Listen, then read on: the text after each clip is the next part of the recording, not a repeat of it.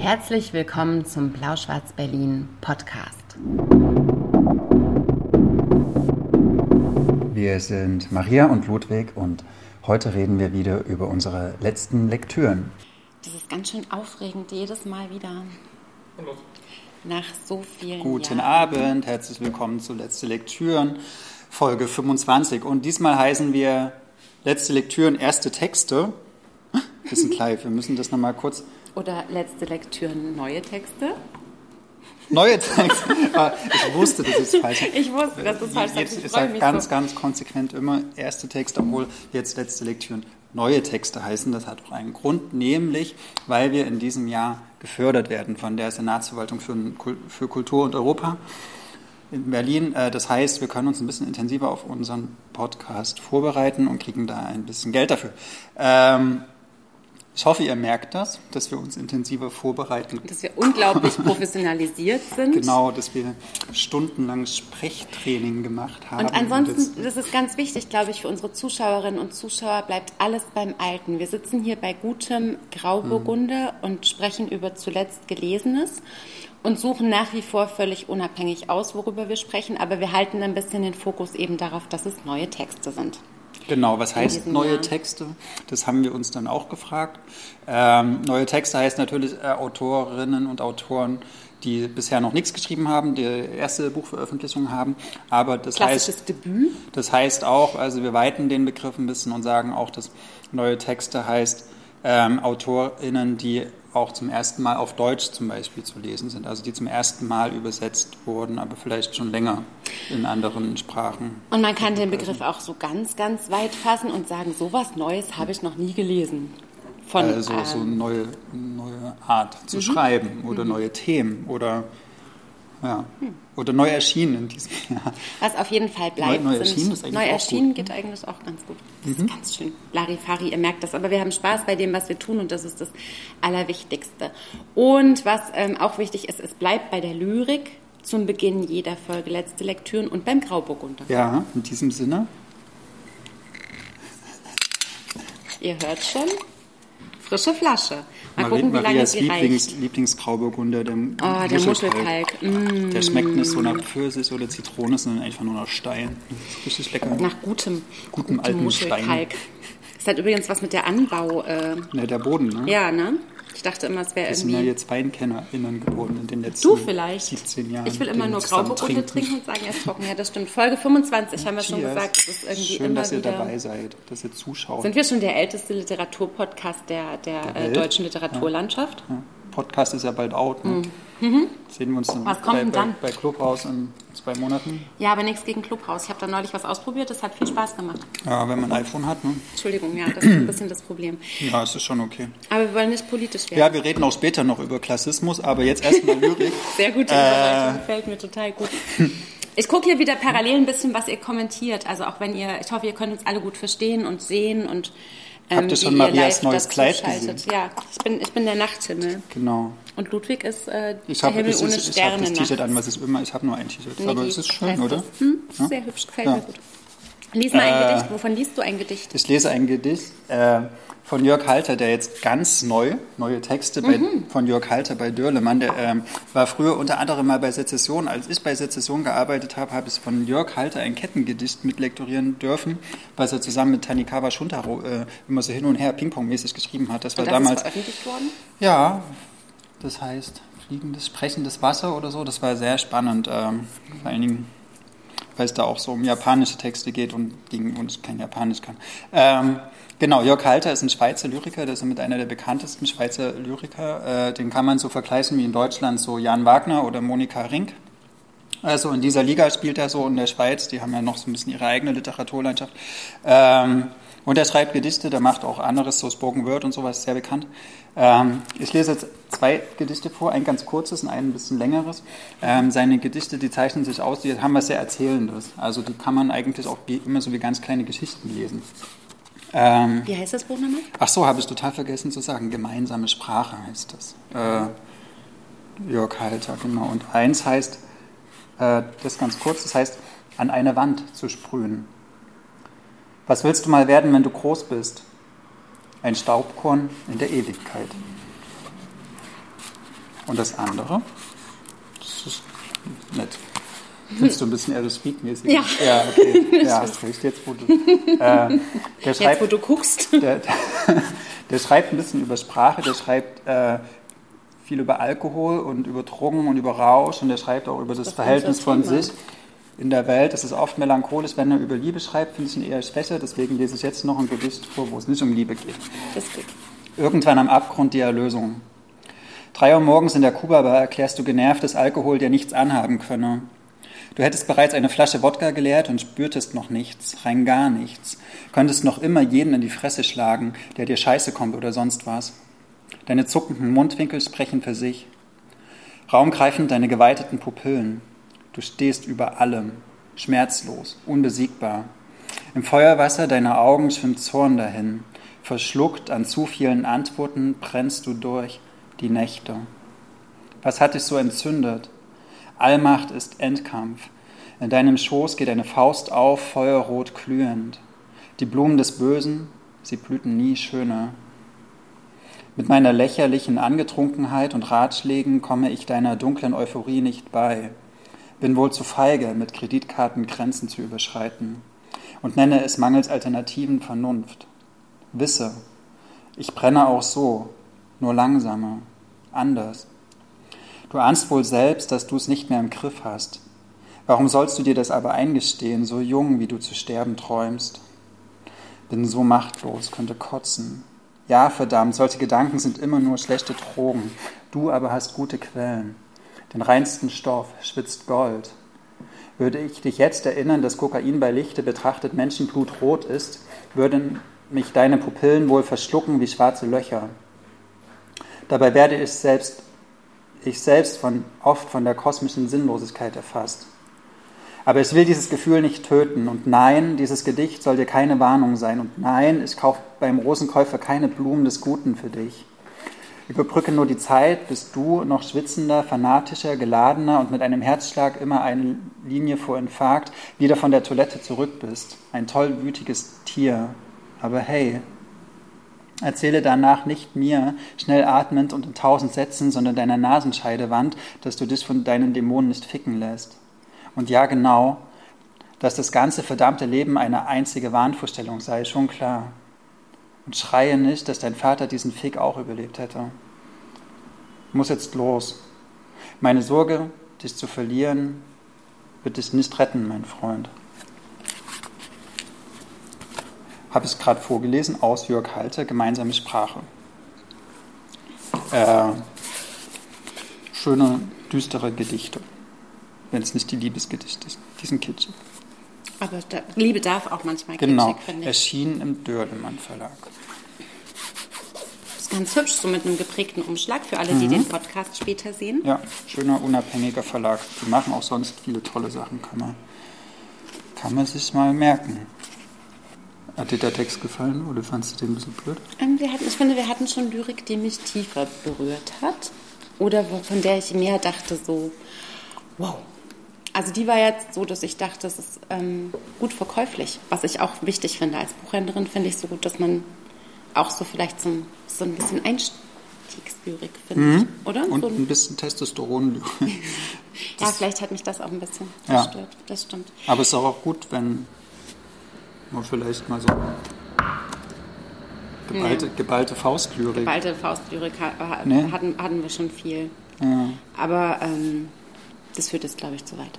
Ich äh, hau jetzt ein paar Frauen dagegen. Ich fände es gut, wenn wir jetzt ein paar Frauen gegen diese Liebe Zuhörerinnen und Zuhörer, Zuhörer, der Rest des Abends ist äh, weiblich. Gibt's nur noch, gibt's nur noch Ist doch, ne, es Frauen? gibt eventuell ganz zum Schluss bei Ihnen. Ja, aber der darf dann auch sein. Aber ähm, der Roman, über den ich jetzt gerne reden möchte, der erzählt von vier Frauen und sie alle heißen Ada. Und er ist gestern erschienen. Er ist von Sharon Dodua Otu geschrieben und heißt Adas Raum. Gestern im S. Fischer Verlag erschienen. Und ähm, seit 2016, seit ähm, Sharon Dodua Otu den äh, Bachmann-Preis in Klagenfurt gewonnen hat für Herr Göttrup setzt sich hin, ähm, ihren ersten Text, den sie auf Deutsch geschrieben hat, warten wir sehnsüchtig alle auf diesen Roman. Und seit gestern ist er da und ich habe ihn gelesen und ich habe ihn sehr, sehr begeistert gelesen und möchte ihn euch jetzt wirklich, wirklich, wirklich warm ans Herz legen. Ähm, was macht Sharon Dodua Otu? Sie ähm, lässt, ich fange mal von hinten an, sie lässt eine Ader auftauchen, eine Ader, die im Jahr 2019, der Brexit ist gerade ähm, entschieden, aus London nach Berlin kommt und eine Wohnung sucht, hochschwanger. Das passiert ungefähr auf der Hälfte des Romans. Wir alle wissen, dass eine bezahlbare Wohnung in Berlin zu finden nahezu völlig unmöglich ist, würde ich sagen. Wenn du hochschwanger bist und schwarz, ist es nahezu nicht zu machen. So. Ähm, bevor wir diese Ader auf der Wohnungssuche begleiten und langsam auch so ein bisschen in ihre, in ihre Vorgeschichte einsteigen, in den Verlust, den sie erlebt hat oder in die, in die Verletzung, die sie erfahren hat, lernen wir aber vier andere Adas kennen, und zwar, also drei andere Adas kennen, und zwar einmal im Jahr 1459 an der Westküste Afrikas in einem Küstendorf in Ghana. Warum gerade 1459? Ist da irgendwas ähm, Spezielles passiert? Nee, ich glaube, ich glaube, die Jahreszahl hat ähm, Utu relativ willkürlich gewählt, glaube ich. Es ist aber zumindest relativ nah, also es ist ziemlich konkret bezeichnet. Es ist äh, die Zeit, in der ähm, ein äh, portugiesischer Mann mit dem Schiff dort in diesem, in diesem Küstendorf äh, quasi angelandet ist und wir erleben dort eine Ada, die äh, gerade ihr Kind betrauert, das sie verloren hat. Das ist die eine Ader. Dann gibt es eine zweite Ader, 1848, auch das ziemlich genau in der Jahreszahl beziffert. Das ähm, da war die Deutsche Revolution. Da war die Revolution. Hm. Wir sind allerdings in London und ähm, treffen eine Ada, die später als Mathematikerin und Programmiererin sehr, sehr berühmt werden wird und ähm, gerade ihren Mann mit Charles Dickens betrügt. Pikant. Das ist so das Grobe. Und dann springt Sharon Dodua Otu ins Jahr 1945 ins ähm, KZ Mittelbau Dora wo eine Ader zur Prostitution gezwungen wird. Das sind die drei Aders, die auf der ersten Hälfte des Romans immer wieder auftauchen, immer wieder sich abwechseln, in den Fokus rücken, denen wir quasi so begegnen. Und ab der Hälfte, und das ist immer noch nicht zu viel erzählt, weil es so überraschend geschrieben ist, ab der Hälfte kommt dann eben die Ader ins Jahr 2019, die eben die Wohnung sucht und in der sich diese drei vorherigen Adas so ein bisschen wie versammeln. Und das Besondere, was Sharon Dodor Otu an diesem, was wirklich so neu ist, mal abgesehen davon, dass es eben ihr erster Roman ist und was so für mich erfrischend noch nie erzählt sich angefühlt hat, war die, die Art, mit der ähm, Sharon Dodor Otu die Geschichte erzählen lässt. Ähm, die Zwischensequenzen, die diese Adas alle kennen, und die von Anfang an dabei sind quasi, werden nämlich erzählt von einer Art Wesen. Das wird nicht geboren. Man versteht am Anfang auch nicht so richtig, was es ist. Bei der Ader an der westafrikanischen Küste ist es ein Reisigbesen. Der ist dabei, der erzählt, der beobachtet die ganze Szenerie. Was ist das gewesen? Ein Reisigbesen. Ah, ein, ein Reisigbesen. Okay. Ein Reisigbe Reisigbesen. Ja, ja. Hm, so ähm, bei, der, bei der Ader in London ist es ein, ein Löwenkopf geformter Messing-Türklopfer. Hm. Ähm, bei der Ada äh, im KZ ist es das Zimmer, das Bordellzimmer selbst, in dem diese Ada quasi zur Sexarbeit gezwungen wird, das beobachtet und erzählt. Und dieses Wesen ist immer in einem Dialog mit Gott und auch mit vielen, vielen anderen Dingen, Menschen. Das, das erinnert uns irgendwie an, hier Stephans war doch das Trach, wo die schlesische wo die Erde, Erde erzählt, spricht. Ne? Also wo es irgendwas was Überzeitliches ja, ist, was spricht. Auch. Das stimmt. Was, was hier halt irgendwie nochmal anders ist, ist, dass dieses Wesen, wenn es mit Gott redet, zum Beispiel auch ständig erzählt, es will unbedingt geboren werden. Wann darf ich endlich geboren werden? Und Gott, der oder die auch völlig fluide ist, manchmal Berlinert, manchmal eine Frau ist, und ehrlich gesagt auch äh, nicht immer so richtig versteht, was da so vor sich geht, hält dieses Wesen immer davon ab, geboren zu werden. Dieses Wesen möchte unbedingt auf die Welt kommen, aber Gott sagt immer so nach dem Motto, du bist noch nicht richtig so weit. Und manchmal streiten die auch mhm. miteinander. Und man schaltet quasi völlig diesen großen Wunsch zu verstehen aus, sondern nimmt das einfach so hin. Und dieses Wesen weiß um diese Verbindung all dieser Adas und die Verknüpfung in der Geschichte. Und ähm, das äh, also so, so absurd das jetzt ist, aber dieses Wesen hat all diese kleinen Kleinigkeiten im Blick, die wir beim ersten Lesen, glaube ich, gar nicht richtig verstehen. Da macht Jean de Autou nämlich immer wiederkehrende Schleifen. Also das ist, glaube ich, diese große Geschichte, die der Roman so erzählt, dass Geschichte sich in Schleifen bewegt. Ja, also dass es keine lineare ähm, Entwicklung ist, sondern dass es immer wieder auch so zurückkehrt und immer wieder sich auch was einfach wiederholt und nochmal passiert. Und ähm, das erkennt man beim ersten Lesen, habe ich festgestellt, da sind mir ganz viele Sachen aufgefallen, über die ich mich gefreut habe. Ständig kommt die Zahl 37 vor in der, in der Konstellation. Ähm, auch die Leute, die Ada umgeben, also oft ist es ein Mann und eine Art Freundin, Schwester in wechselnden Positionen, ähneln sich immer und haben verschiedene gleiche Angewohnheiten. Ähm, die eine zum Beispiel, das ist... Die, die, die knabbelt sich immer so am, am Daumennagel und die erkennt man in jeder mhm. Zeitschleife daran wieder. Das und dass sie einmal Lizzie heißt und einmal Linde und so und, und so, also so ein bisschen, bisschen ähnlich klingt. Und dann merkt man plötzlich, ah, das ist die gleiche Figur in dieser anderen Zeit, in dieser anderen Zeitebene quasi. Und, das klingt ähm, ganz schön philosophisch. Das ist, das ist ganz schön philosophisch, dieser mhm. Roman. Also, das muss man sich irgendwie auch klar machen, dass ähm, Sharon Dodois Autou auch eine politische Aktivistin ist. Sie ist eine Autorin und sie ist, finde ich, eine großartige auch ähm, in der deutschen Sprache macht sie mir, wie ich das oft feststelle, bei Menschen, deren erste Muttersprache das nicht ist, bei Nino Haratischvili zum mhm. Beispiel, sie hat nochmal so einen anderen Zugang dazu. Sie benutzt manchmal Bilder irgendwie anders oder auch unmittelbarer. Es wirkt irgendwie frischer auf mich. Aber sie ist eben vor allem auch eine politische Aktivistin und sie würde keinen, ähm, glaube ich, keinen Roman schreiben, den sie nicht auch politisch für relevant hält. Und das ist er auf jeden Fall. Aber was ist denn dann die politische Botschaft? Also Politik heißt ja, dass man irgendwie so ja. die, die Welt, die uns umgibt, irgendwie verändern möchte, genau. dass man sie kritisiert und Lösungsvorschläge Also es hat, hat, natürlich ganz, ganz auf ganz vielen Ebenen eine sehr, sehr subtile, sehr kluge Rassismuskritik. Ähm, oder, oder dass es überhaupt ein Bewusstsein schafft für Rassismus, indem sie manchmal Leute so in Fallen stolpern lässt. Das passiert zum Beispiel bei der letzten Ader, ähm, deren Kindsvater Cash gar nicht klar beschrieben wird als weiß oder schwarz und wo sie dann an, ähm, an gewissen Dingen, die die Umgebung macht, klar macht, dass er schwarz ist, aber das nicht benennt. Ähm, das hat natürlich was mit auch Kolonialismuskritik zu tun. Es geht um ein Armband, was auch immer wieder auftaucht in all diesen Geschichten, ähm, das eigentlich der ersten Ader gehört hat, was später ähm, quasi geklaut, verschleppt in einem Museum in Berlin wieder auftaucht. Hm. Ähm, also das sind so die, es hat aber vor allem auch natürlich mit Gewalterfahrung zu tun, mit Gewalterfahrung, die Frauen passiert ist. In all diesen Geschichten, in all diesen Jahrhunderten sind Frauen, ähm, haben Frauen Gewalt erfahren und sind verletzt worden und versuchen mit ihren Traumatisierungen zu leben und mit ihren, mit ihren Verletzlichkeiten zu leben. So würde ich diese, diese, diese politische mhm. Sache einordnen. Also ich finde, das ist ein hochgesellschaftskritischer, sehr, sehr gut geschriebener Roman. Aber dann wäre jetzt die Frage, will sie denn jetzt in dieser Welt geboren werden? Wer?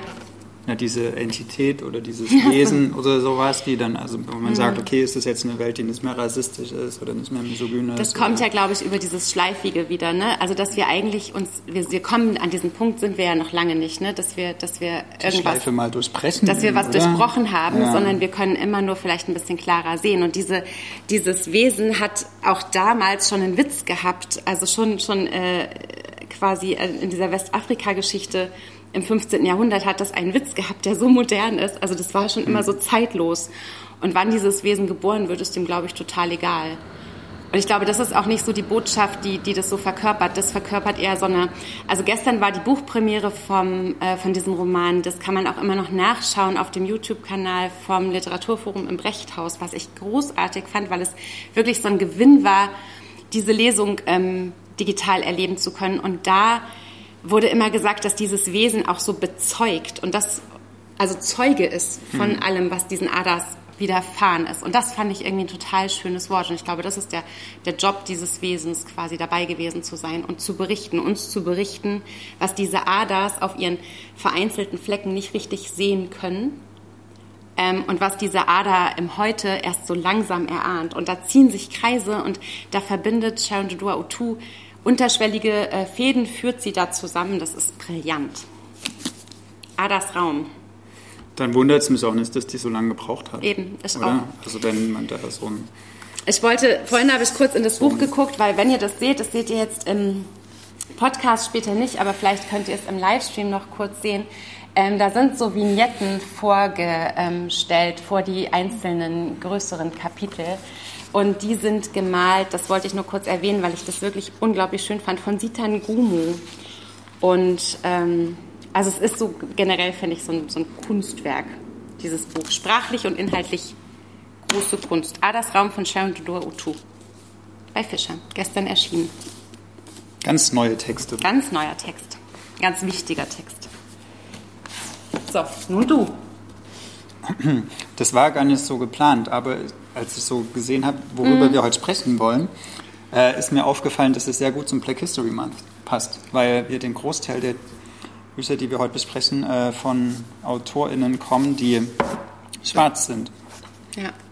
Äh, genauso wie das, was ich jetzt besprechen will. Äh, Elisa Diallo ist auch ähm, eine Frau, die ist in Frankreich geboren, von einer Französin und einem, Mann aus Guinea, also was auch früher mal französische Kolonie war, deswegen ähm, genau eigentlich von zeitlang ähm, französischen Eltern. Ähm, genau, und Elisa Diallo, die hat das Buch geschrieben, Französisch verlangen, äh, verlernen. Mein Weg nach Deutschland, das ist übersetzt worden von Isabel Kupski im Bernberg Verlag. Äh, der Verlag, der unter anderem auch Elliot Weinberger äh, auf Deutsch verlegt, den man letztes Jahr sehr viel gelesen hat, äh, zum Beispiel. Genau, und Elisa Diallo erzählt hier drin eigentlich ihre eigene Geschichte. Sie ist ähm, Mitte der 70er in Frankreich geboren, eben als nicht weiße Person oder äh, als Person of Color ähm, in einem Frankreich, das eigentlich sagt, naja, Gleichheit, Freiheit, Brüderlichkeit, alle FranzösInnen sind gleich, ähm, stimmt aber nicht. Also wenn man als nicht weiße französische Person geboren wird, dann hat man mit einer ganz anderen Lebensrealität äh, zu kämpfen und äh, ist sozusagen wie Französin zweiter Klasse. Und das thematisiert sie auch und sie thematisiert auch mh, diese Art des, des Geschichtsumgangs der französischen Gesellschaft äh, mit zum Beispiel dieser Kolonialgeschichte Ja. und mit dieser ähm, auch mit den Lebensrealitäten der Personen, die aus den Kolonien vielleicht irgendwann in dieses äh, Mutterland, nennen die das, äh, gekommen sind, die, es, die in, in so vielen Teilen oder in so vielen Ebenen benachteiligt werden, ähm, dass man eigentlich nicht von diesem Gleichheit, Freiheit, Brüderlichkeit Ansatz sprechen kann, sondern das gilt halt nur für die weißen Französinnen. Ähm, das kotzt die Elisa Diallo so sehr an, dass die dann äh, zu ihrem, für ihr Studium halt Frankreich verlässt. Die geht erst in die Niederlande, das, darüber schreibt sie auch und entschließt sich dann nach Deutschland zu gehen. Weil, und das finde ich total spannend, das würde es ja als, als äh, sozusagen auch Deutsche, der in Ostdeutschland aufgewachsen ist, äh, mit diesen Erfahrungen, die in Ostdeutschland auch so in den 90ern und so passiert sind. Weil sie nämlich sagt, naja, die Deutschen, die gehen viel besser mit ihrer Geschichte um. Die, die haben ein viel größeres Geschichtsverständnis, die sind auch viel rassismuskritischer. Ähm, da hat man lange nicht so diese Schwierigkeiten als Person of Color in der Gesellschaft. Man, die, die Menschen in Deutschland, die, die fassen halt nicht in die Haare und sagen, kann ich mal anfassen? Oder die fragen halt nicht, wo kommst du eigentlich her? Ne? Also nachdem sie gefragt, wo kommst du her? Und dann sagt man aus Paris. Und dann, nee, wo kommst du eigentlich her? Äh, weil man halt nicht aussieht wie eine angeblich Pariserin so. Und sie meint halt, in Deutschland wäre das nicht so krass wie in Frankreich. Okay. Wo ich Sie. erst mal so beim Lesen so die, bis zur Hälfte des Buches gedacht habe, also was für ein Deutschland hast du erlebt? Also die ist, glaube ich, nach Mannheim gezogen, die hat eine Zeit lang in Frankfurt gelebt, wo er auch ein großer Anteil der Bevölkerung migrantische Biografien hat.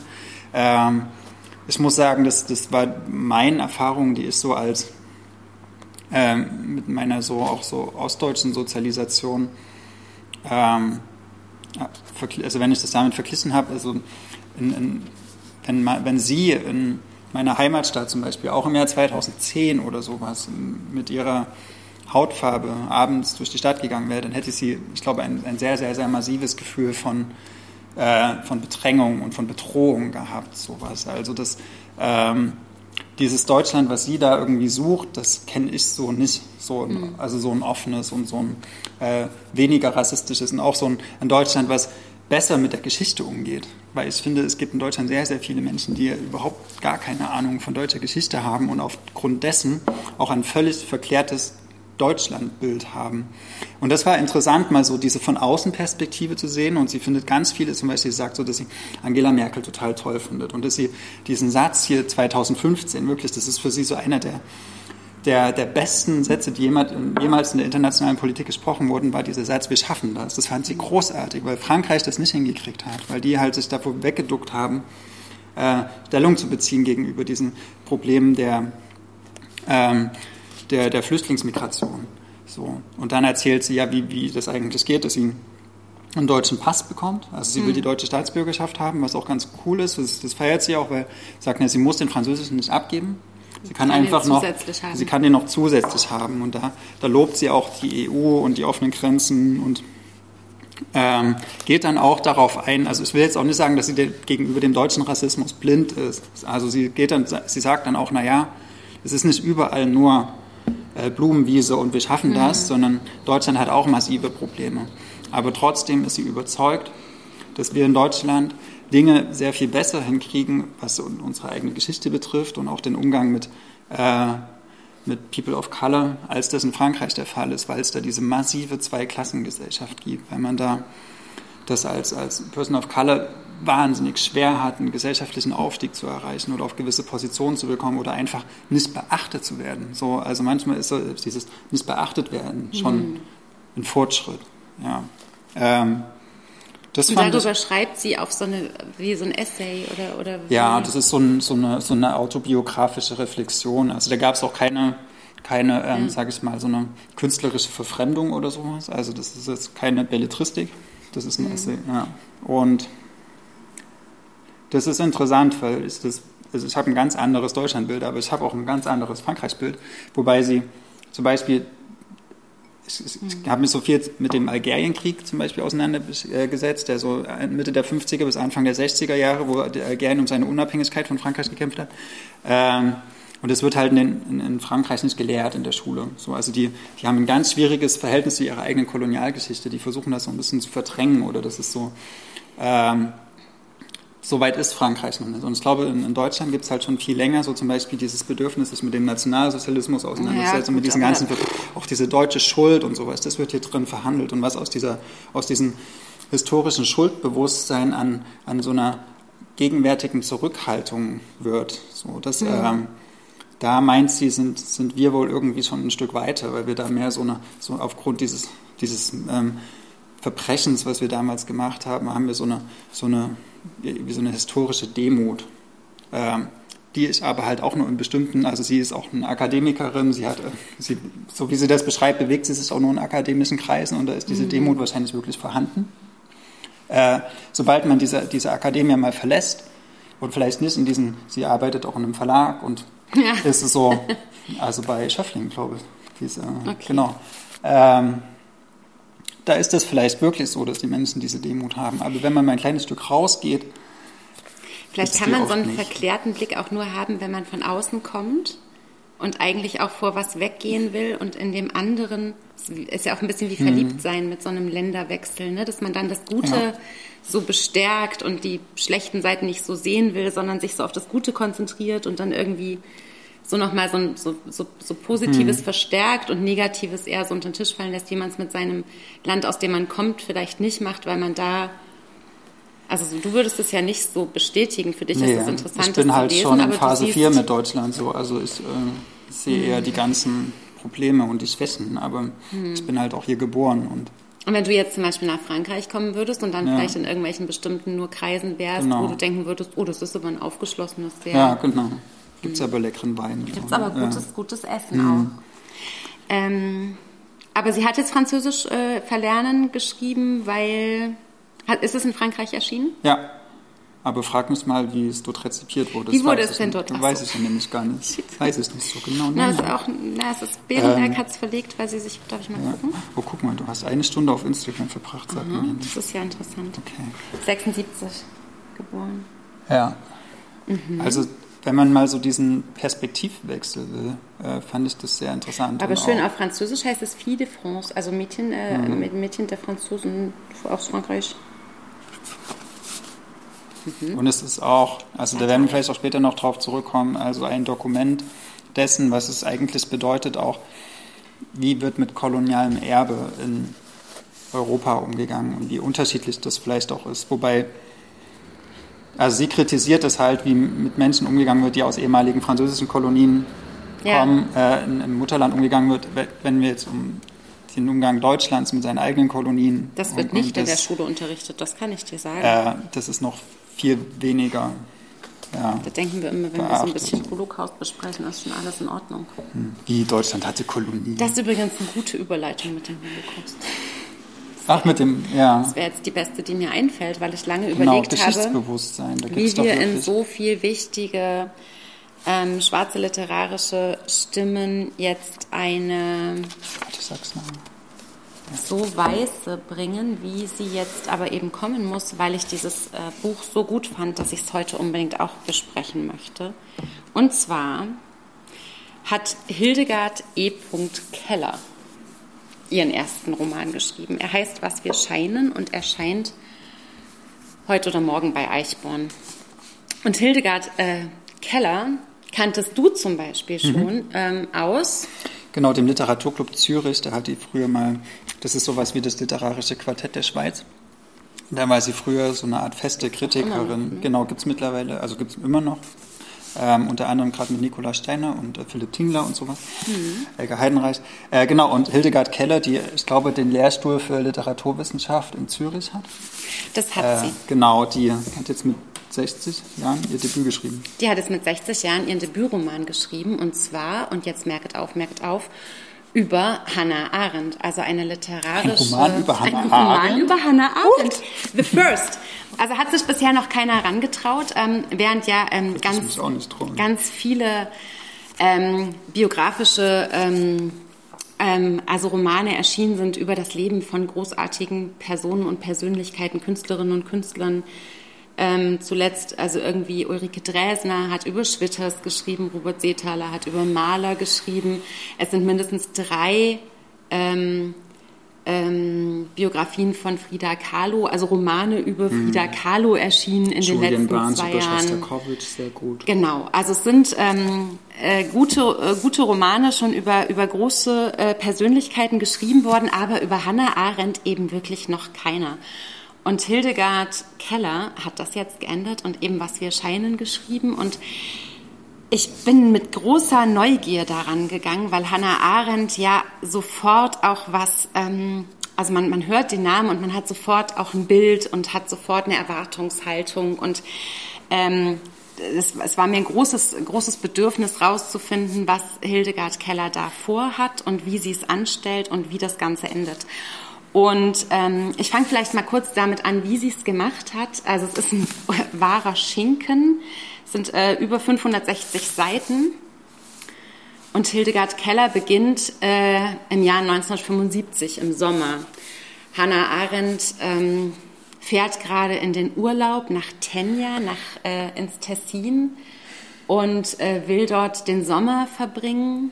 Wir wissen, dass es ihr letzter sein wird.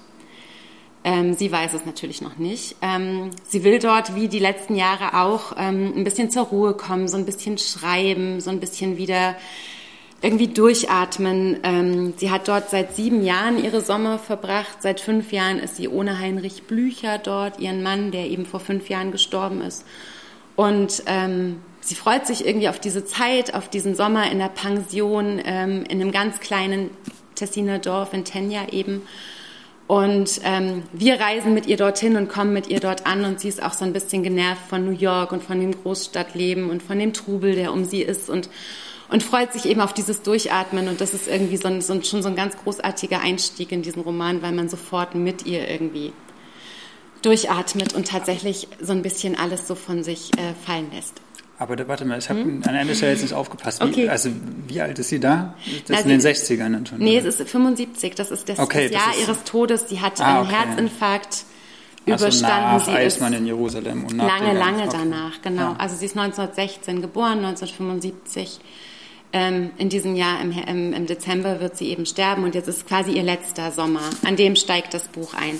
Und Hildegard Keller lässt sie dann eben in Tenja ankommen und lässt sie so ein bisschen ähm, ähm, dort äh, genau ankommen, Rekapitulieren. rekapitulieren und auch so ein bisschen sich, sich, sich sammeln und wieder ein bisschen zur Ruhe kommen.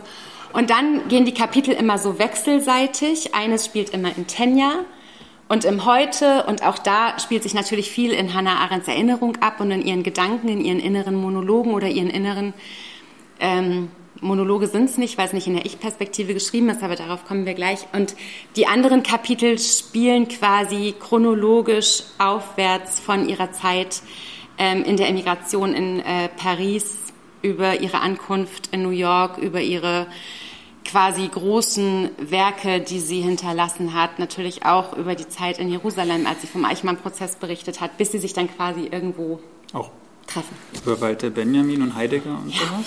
Okay. Du willst das, glaube ich, schon dringend lesen, so als alter Wan- Walter Benjamin T-Shirt-Träger im Normalfall. Genau, und das ist eben was, ähm, was ich wirklich ganz äh, toll fand. Dieses Buch ist irgendwie so für alle. Ich glaube, es ist für ganz eingefleischte Hannah Arendt Fans, möchte ich sagen, und, und Kenner ihres Werkes. Und es bildet aber auch, weil es natürlich irgendwie Literatur ist und unglaublich fiktionalisiert, es bietet, glaube ich, auch einen großartigen Zugang für alle, die irgendwie so denken, oh, Hannah Arendt habe ich in meinem Leben noch nie gelesen, aber müsste ich mich mal mit beschäftigen, weil man hat hinterher unglaublich Lust, noch mehr zu erfahren, ähm, mehr ihre Werke zu lesen, nochmal irgendwie die, die Berichte im Fernsehen zu sehen, die Interviews zu schauen. Also ich habe sofort danach nochmal wirklich Hannah Arendts Stimme im Ohr haben wollen. Großartigen Film. Und dann gibt es ja noch das Interview mit äh, Karl Gauss? Gauss. Genau. Gustav Gauss. Ne, der jo Johannes Gauss? Oh Gott, ich weiß gar nicht mehr. Der- Gauss halt. Der Herr Gauss. Der Herr Gauss. Die sitzen sich auch immer so schön. Interview und der sie 47 Zigaretten raucht. Und das ist sowieso total großartig. In diesem Buch wird ganz viel geraucht. Wir begegnen all den großartigen, äh, wichtigen Figuren. Also sie ist mit äh, Ingeborg Bachmann in der Küche zugange. Sie, sie hat sie zum Frühstück eingeladen und dann fällt ihr das deutsche Wort für Speck nicht mehr ein, weil sie ihr dann in Bacon braten will, hätte ich fast gesagt. Und wir sind mit ihr natürlich in der, in der, in der Vorlesung und, und, und, und schauen irgendwie mit ihr auf äh, die Studierenden und, und, und diskutieren mit ihr irgendwie äh, theoretische Begriffe. Und was ich besonders schön finde, ist, dass ähm, Hildegard Keller, die hat auch das Cover gemalt, wo so zwei Vögel drauf sind, für alle, die jetzt äh, Raben, glaube ich, die so auf dem, auf dem Wort scheinen stehen von beiden Seiten. Und in so einer kleinen inoffiziellen Buchpremiere für Autorinnen und Autor, äh, Autorinnen sage ich schon, für Buchhändlerinnen und Buchhändler hat Hildegard Keller erzählt, wie sie die Perspektive gefunden hat. Ähm, und die erinnert so auf, an so einen Vogel, der Hannah Arendt so auf der Schulter sitzt. Also sie erzählt nicht in der Ich-Perspektive, das hat sie auch mit Absicht nicht machen wollen. um sich, Person?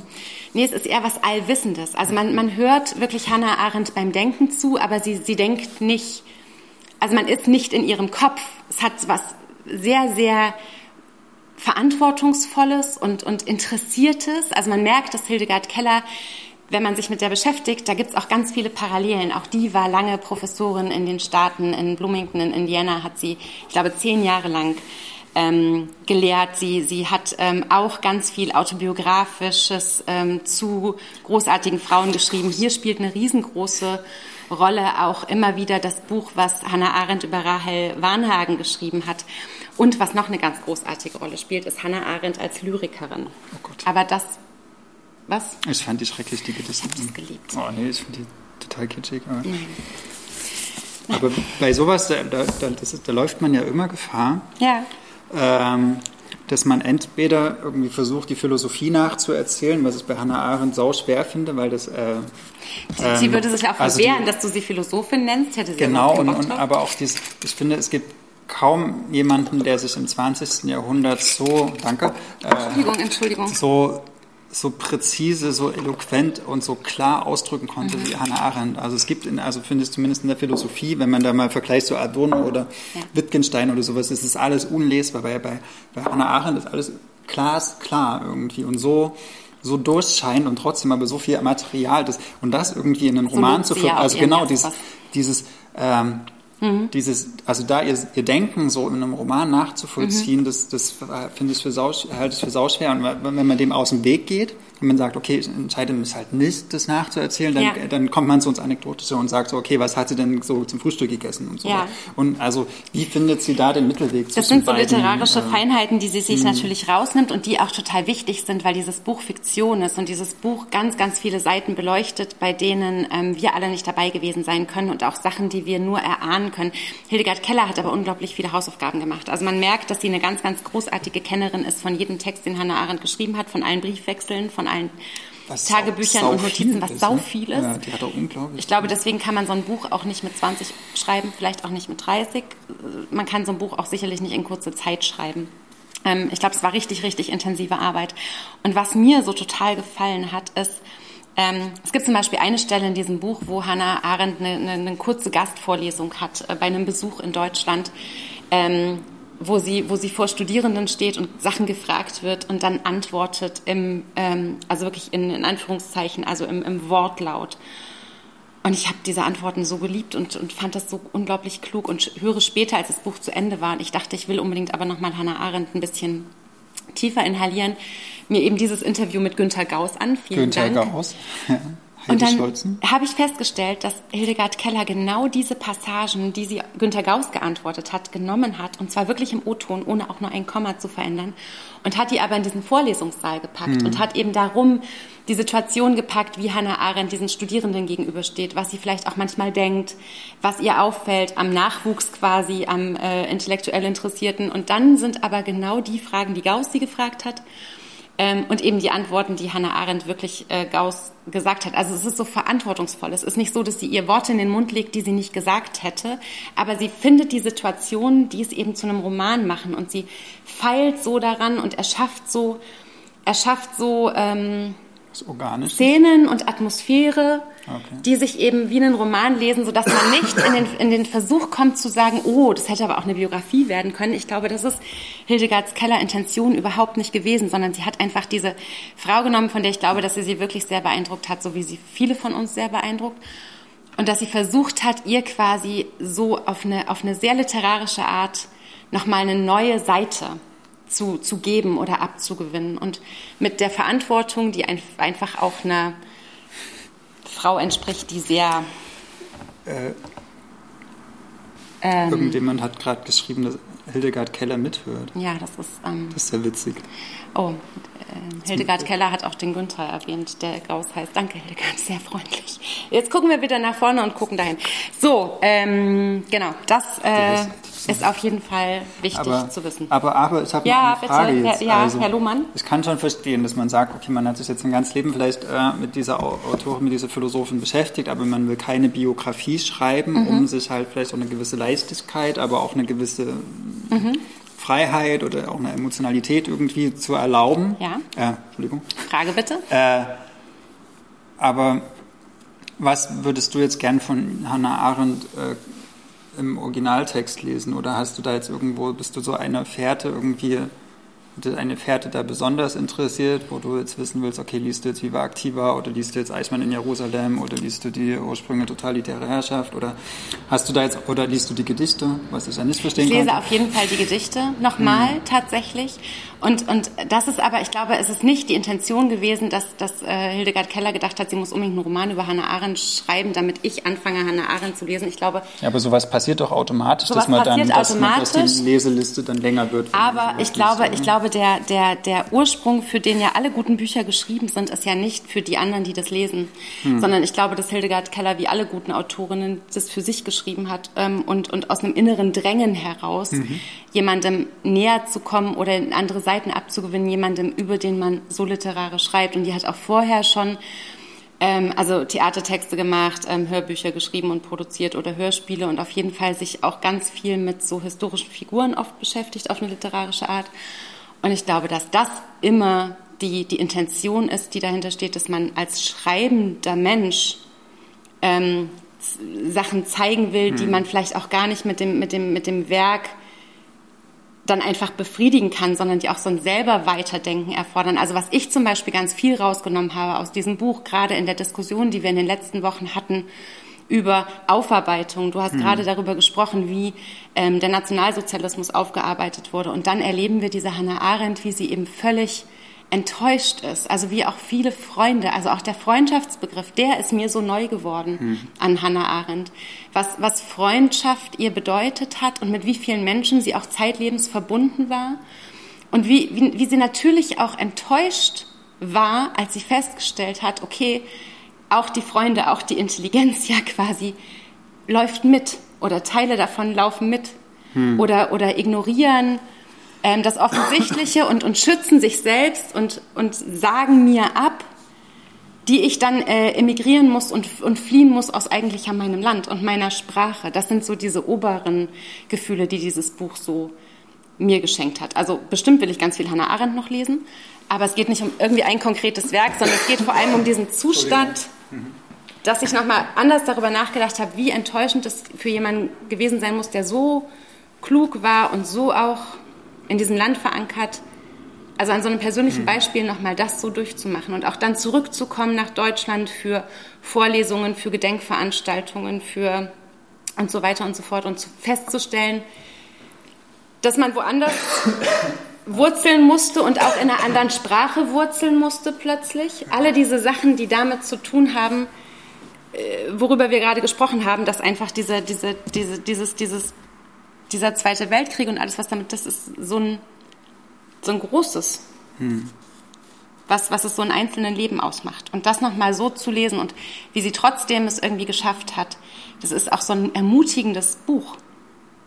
Weißt du? Wie sie dann einfach gesagt hat, okay, dann lernt sie eben Englisch. Da war sie, hm. ich weiß gar nicht, ne?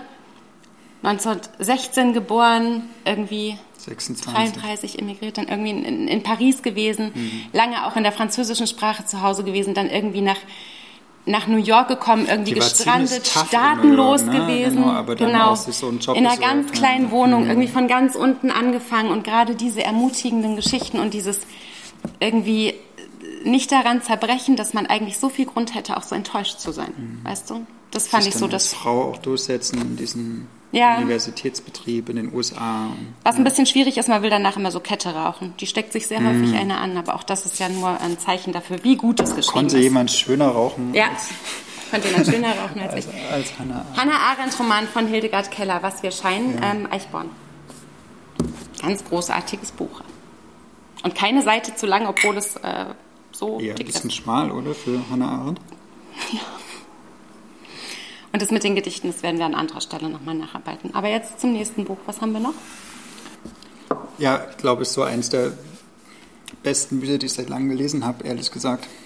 Ja. Ähm, ohne, Sind wir schon wieder so einig Ohne heute? zu übertreiben, ganz ehrlich und ohne Mist. Also was Bernardine Evaristo mit in Mädchen, Frau etc. macht, das ist unfassbar gut. Also das habe ich wirklich, also so wir, wir werden ja manchmal gefragt hier, ob wir sowas wie Haratischvili nochmal haben. Ne? Also in der Art des, des Erzählen können, aber auch irgendwie das Historische und sowas. Und ich finde, die spielt ganz, ganz lässig mit auf einer Ebene wie Haratischvili, obwohl sie äh, auch über sehr andere Dinge schreibt und auch einen anderen Ansatz hat. Aber so diese Erzähllosen, diese Souveränität in den Mitteln, die ist also Bernardine Evaristo, Mädchenfrau etc.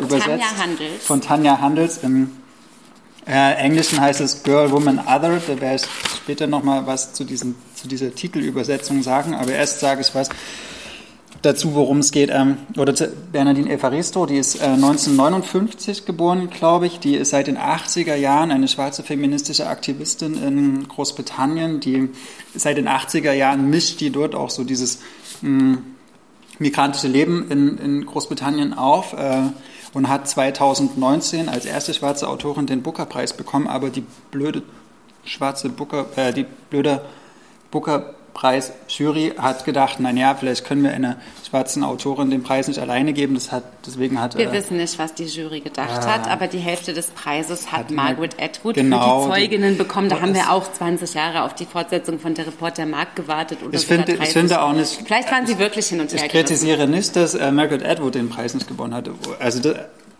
sehr gern und sehr verdient, aber ich finde es blöd, dass genau in dem Jahr wo eine schwarze Autorin, den zum, also überhaupt zum ersten Mal eine schwarze Autorin diesen Preis bekommen hat, dass sie ihn dann teilen muss. Und das ehrlich gesagt, so, Edward, ich habe sie gerne gelesen, aber Evaristo ist stilistisch so viel besser. Die ist literarisch um Längen besser als Edwards Zeuginnen. Das muss man einfach dringend, dringend sagen. Jetzt erzähl mal, worum es geht. Genau, also es geht um zwölf Frauen, zwölf Frauenbiografien äh, in Großbritannien, die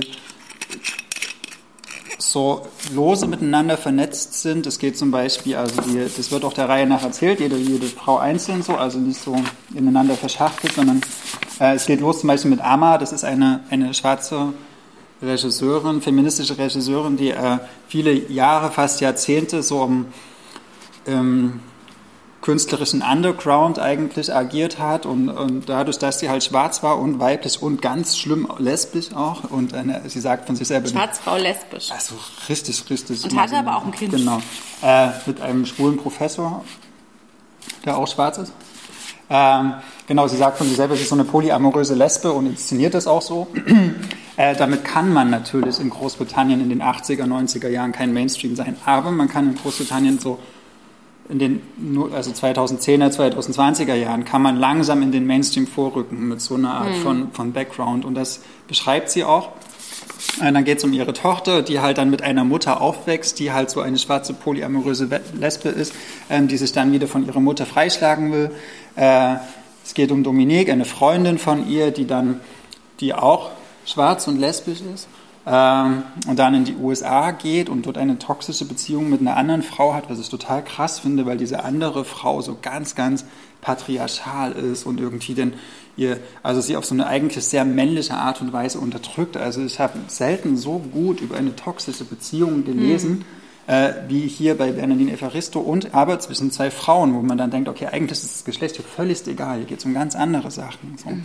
Ähm, und sie thematisiert auch dieses Geschlechtliche gar nicht so, sondern es geht halt um das Toxische. Und, dann, und das ist auch diese, finde ich, die, die, die, die Stärke an diesem Buch, ähm, dass es nie nur sozusagen um eine Differenz geht, sondern dass auch immer so Differenzen gegeneinander ausgelagert werden. Ich habe da auch mal, warte mal, eine Stelle, die, die macht das ziemlich gut deutlich.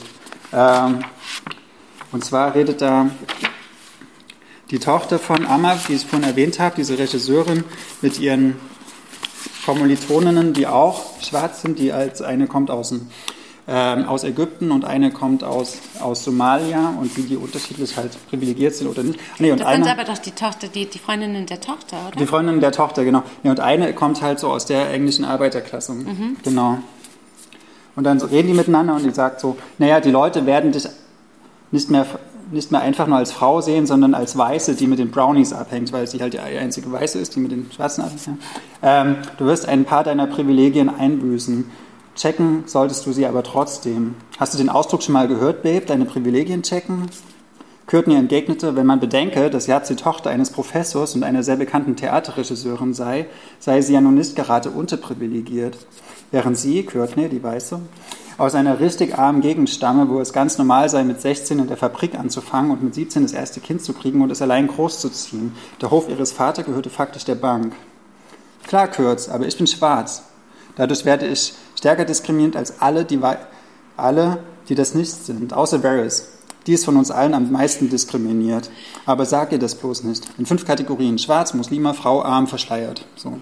Also und, und um sowas geht es. Und mal geht es so sehr explizit darum, wie jetzt halt äh, an dieser Stelle, mhm. wo wirklich diese, äh, sagen wir mal, intersektionale Diskriminierung so relevant wird. Aber manchmal ist es auch sehr subtil und was ich so witzig fand auch, äh, wie das dann miteinander verschalt ist. Also wo zum Beispiel die, die Diskriminierung der einen bei, gegenüber der anderen auf einmal zu einem Privileg wird. Mhm. Also wie es auch oft so kippt und niemand, keine Frau hier ist nur Opfer. Jede ist Opfer, aber jede ist auch in irgendeiner Art und Weise ermächtigend und sie schlägt sich auch auf eine ganz bestimmte individuelle Art frei. Und das so bei zwölf Biografien und so ineinander gebaut, das ist, ja. das ist wie ein, eine perfekte Architektur. Und ja, das, stimmt. Wir müssen noch ganz kurz über den Stil reden. Also ja. ähm, ähm, Bernardine Evaristo fängt quasi Sätze an ähm, und, und macht aber keinen Punkt, sondern macht dann quasi einen Absatz und macht dann eher so einen Flattersatz am Ende mhm. und fängt dann einfach einen neuen Satz an. Und man hat die ganze Zeit so ein, so ein Gefühl, was hat das in dir ausgelöst, diese Punkte nicht zu haben, diese Atempausen nicht zu haben, dieses, dieses. Naja, manche sagen, dass es so lyrisch ist. Ich habe das einfach, also super schnell lesen können einfach. Ja. Es war wie so ein, wie so ein Rausch, Ja. wo man fast das hat auch Atmen wa- vergisst. Und was hat, ja. hat was sehr Dialogisches, ein bisschen was Szenisches tatsächlich. Und was ich auch Ein total Gedankenstrom auch. Ja, oder? genau.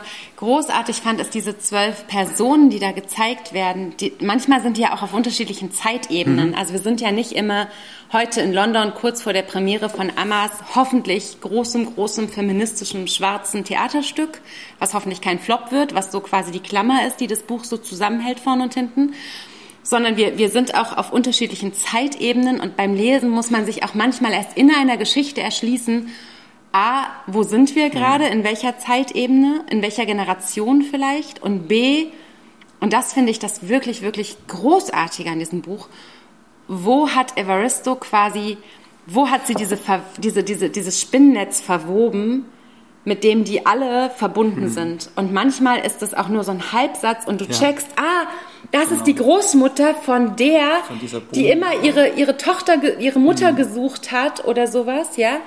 Ähm, also es sind immer so, es sind so Aha-Effekte, die dieses Buch so ohne Pause irgendwie so ver, ver, fabriziert fast. Und das oder? ist auch so unfassbar. Da erzählt die in einer, in einer Perspektive irgendwie aus, oder in einer Biografie von einem sechsjährigen Mädchen, erzählt aus der Erlebniswelt dieses sechsjährigen Mädchens im Jahr 1950 oder sowas, ne, mit allen diesen, die, die ist auch eine unglaublich genaue Beobachterin, ne, also was die dann gegessen hat, was sie getragen hat, wie, wie das Verhältnis zu den Eltern war, wie die die Eltern angesprochen hat, Ja. ne, was sie als Mädchen durfte, was sie nicht durfte.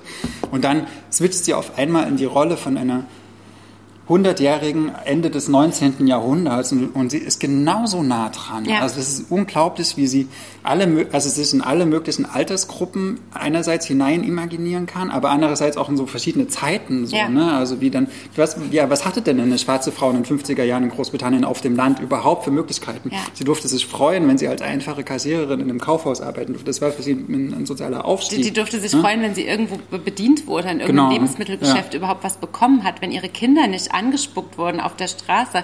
Und das ist sie alles. Schuhe hatte, Ja. sie Schuhe tragen. Und, und auch, auch ähm, was Evaristo so in so Nebensätzen fabriziert. Ne? Da gibt es diese Geschichte von dem einen Mädchen, wo du sowieso die ganze Zeit schon denkst, boah, die hat's aber schwer. Ich krieg's gerade, glaube ich, ähm, im, im, im Plot nicht mehr gegriffen. Aber in, in einem Nebensatz wird dann plötzlich klar, dass die Opfer einer Gruppenvergewaltigung wird. Boah, so, so ganz nebenbei. So hart. Und was sie dann draus macht. Und was sie dann draus macht. Und Mhm. im gleichen, im gleichen Buch erzählt Evaristo aber die Geschichte einer liebenden Mutter, die ihre Tochter groß kriegt, die Tochter heiratet endlich und die Mutter fängt an, mit dem Schwiegersohn zu schlafen. Äh, Mit der gleichen Beiläufigkeit, mit der gleichen. Da habe ich gedacht, hier ist jetzt nicht eine Kurve zu viel. Nee, das also, ist keine aber diese Kurve zu viel. Ich fand das so wichtig. ich fand das auch so Ah. wichtig, so unterschiedlich. Es ist wie so ein, du hast so das Gefühl, es ist so ein Füllhorn und Evaristo Mhm. kann immer noch was rein tun und es ist aber nicht blendend irgendwas, sondern es ist so, es ist so, es, es klingt so klischeehaft, aber es ist so unglaublich lebensprall und es zeigt, wie unterschiedlich irgendwie ähm, tatsächlich wird es auch in vielen Rezensionen gesagt, wie unterschiedlich schwarzes Leben in, in äh, England quasi ist und, und wie vielfältig und wie wenig klischeehaft und, und Wie individuell. wie individuell. Und es ist eine, eine Feier von Queerness auch. Ganz viel, finde Also ich. Also ganz viele Figuren sind queer, sind offen oder verliebt, äh, offen oder, oder verdeckt verliebt in äh, quasi das gleiche Geschlecht. Oder es gibt eine Transgender-Geschichte. Es Hm. gibt ähm, Wobei ich die ein bisschen platt fand. Die fand ich ein bisschen didaktisch, ehrlich gesagt. Also Ja. jetzt erklären wir dir mal äh, äh, Transition. Aber, aber ich glaube, dass es A, immer noch zu wenig in der Literatur vorkommt. Deswegen bin ich immer Mhm. froh, wenn es vorkommt. Und zwar auch nicht als Hauptthema äh, Thema eines Buches vorkommt, sondern wenn es so nonchalant reingewoben ist wie ganz viele andere.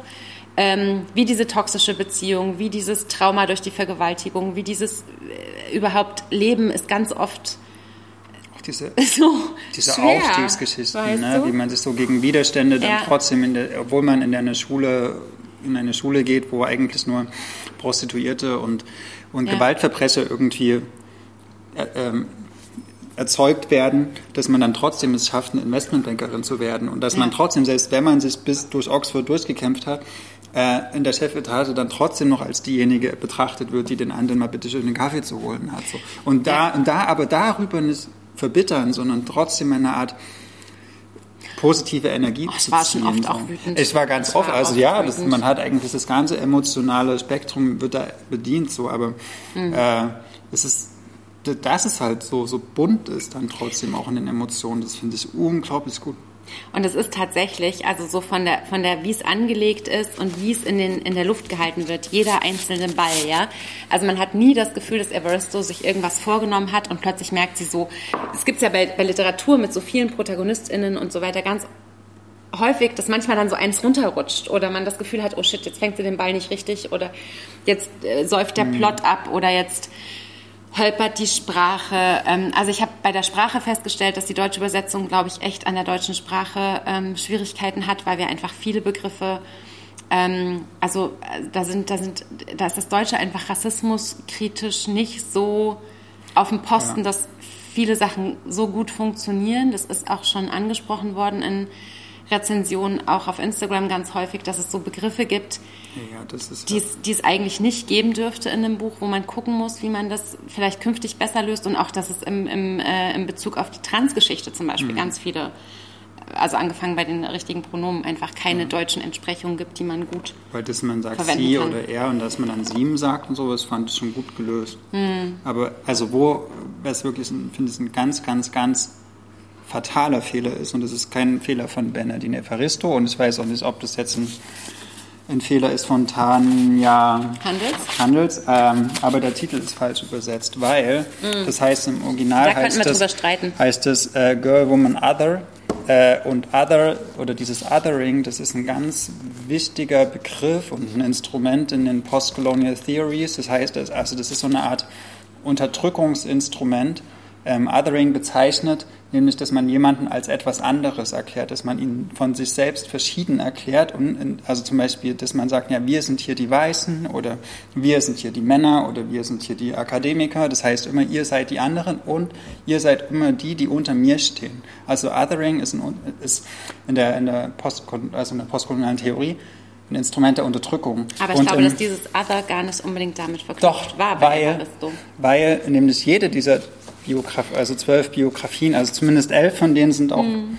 äh, sind, haben Vorfahren, die in den, Kolonien, in den äh, britischen Kolonien geboren wurden, so, ne? also Ägypten, Somalia, Gambia, was weiß ich. Ähm, also es ist immer so, man hat eine, einen, einen, einen Blick der, der britischen Herrschaftsgesellschaft, der Weißen, und sie sagen immer, da sind die anderen, da sind diejenigen, die halt nicht zu dieser Herrschaftsgesellschaft gehen. Und genau das ist auch zum Beispiel, da sind die Frauen. So. Also das ist ja das Geniale an Evaristo, dass sie, dass sie halt die Geschichte der anderen erzählt und dass sie die, dieses, das andere sozusagen zum Hauptthema macht. Also dass sie die aus dieser ähm, Unterdrückung oder aus, diesen Herab, aus dieser Herabsetzung befreit. Und das, dies, dann hätte man das im Deutschen, hätte man sagen müssen, Mädchen, Frau, andere, weil Aber da gibt es ja diesen anderen Begriff, also dieses Othering, was ja ans Other geknüpft, man hätte es Mhm. auf Englisch lassen können. Ja, oder man hätte es, genau, aber das Genau. Other ist halt mehr als nur das etc., sondern das ist ein, das ist ein Theoriebegriff, der eine unglaublich lange Geschichte hat und der ist sowas, der, der eine Rassismuskritik hat, der diese, diese Kolonialismuskritik hat, da, da, da schwebt einfach unglaublich viel mit in diesem Other und das, dass das im Deutschen so, so komplett wegfällt im Titel, das finde ich, äh, das stört mich wirklich. Das Ich weiß nicht, ob das mit andere reingegangen wäre. Also Na, natürlich, das kann, also Mädchen, Frau, andere klingt, es hat was, also, Mhm.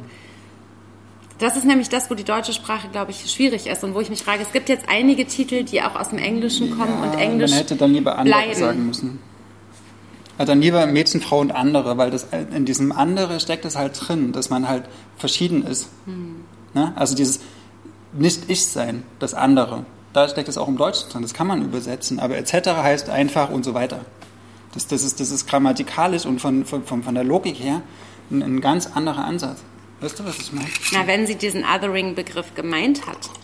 Also das setzt Die- du voraus, sie, dass sie sie, das spricht über. Kolonialismus, über Rassismus. sie- Also in jeder Biografie kommt das ja vor, ne? Also sie, oder über Sklavenhandel und dass die Lynchmorde und sowas oder natürlich ist das Thema. Das ist, das ist nicht zufällig. Das Entscheidet auf jeden Fall der Verlag, wie was übersetzt wird und nicht die Übersetzung. Ja, deswegen, deswegen man würde das, ich das nicht Handels gar nicht vorwerfen. Handels aber vorwerfen. Aber es ist spannend, warum ein Verlag sowas macht und es wäre auch spannend zu gucken, was hat er sich gedacht und kann mir gut vorstellen, dass Tropen ja auch ähm, sich überlegt hat, Die haben jetzt zum Beispiel auch ein deutsches äh, Sachbuch rausgegeben, das Female Choice heißt. Also es ist ja nicht so, als würden die sich gegen englische Titel komplett sträuben. Es ist zum Beispiel ganz es, ja, spannend, man warum man sich einfach- dagegen entschieden hat. Truppen, vielleicht könnt ihr da mal kurz ein Statement machen. Was habt ihr euch gedacht bei etc.? Und warum habt ihr euch dagegen entschieden, den englischen Titel zu belassen? Ja, und diesen Genau. Begriff, diese, diese, diese Begriffsdimension einfach so abzuschneiden. Hm. Aber wir haben jetzt, also ich weiß nicht, ob das jetzt so klang, als wäre das jetzt so ein so unglaublich dicht auch in der Kritik und, und, und historisch gesehen. Ähm, das ist auch unglaublich süffig zu lesen, oder? Also ich habe an keiner Stelle so gedacht, oh ja, jetzt komm, aber also man kann dieses Buch, finde ich, in drei Tagen durchlesen, weil es Ich habe eine unglaublich ganz andere Meinung zu. ich habe das so, so gern und so schnell und auch, also manche haben ja gesagt, die ersten 30 Seiten sind irgendwie anstrengend, fand ich gar nicht. Ich finde es so, so spannend auch zu lesen. das so, das, das hat die ganze Zeit so, ein, so eine schnelle Fließgeschwindigkeit. Aber ich sag mal kurz, meine Leseerfahrung war ganz anders. Ich habe an diesem Buch so lange gesessen wie an keinem anderen Buch in diesem Jahr. Ich habe zwei Wochen gebraucht, bis ich das Ding durch hatte und ich bin wirklich eine das ist Schnellleserin. ein halbes Jahrhundert. Ja, furchtbar. Ich habe hab auch gedacht, was ist da los? Und zwar lag es nämlich daran, dass was ich sehr, sehr bewundere und was mir eigentlich bis zu Sharon Dodor O'Toole nicht passiert ist, ich die ganze Zeit gedacht habe, ich check nicht alles. Ich muss langsamer lesen, ich muss langsamer lesen, weil diese ganzen Verwebungen der einzelnen Figuren manchmal so kunstvoll sind und so subtil. Die funktionieren auch, wenn man sie nicht alle versteht. Aber ich habe die ganze Zeit auch so gemerkt, was ich vorhin erzählt habe mit dieser Vergewaltigung und so einem Nebensatz, wie schnell man Sachen überliest oder wie schnell man so ein Ausmaß nicht richtig versteht oder sich vorstellen kann.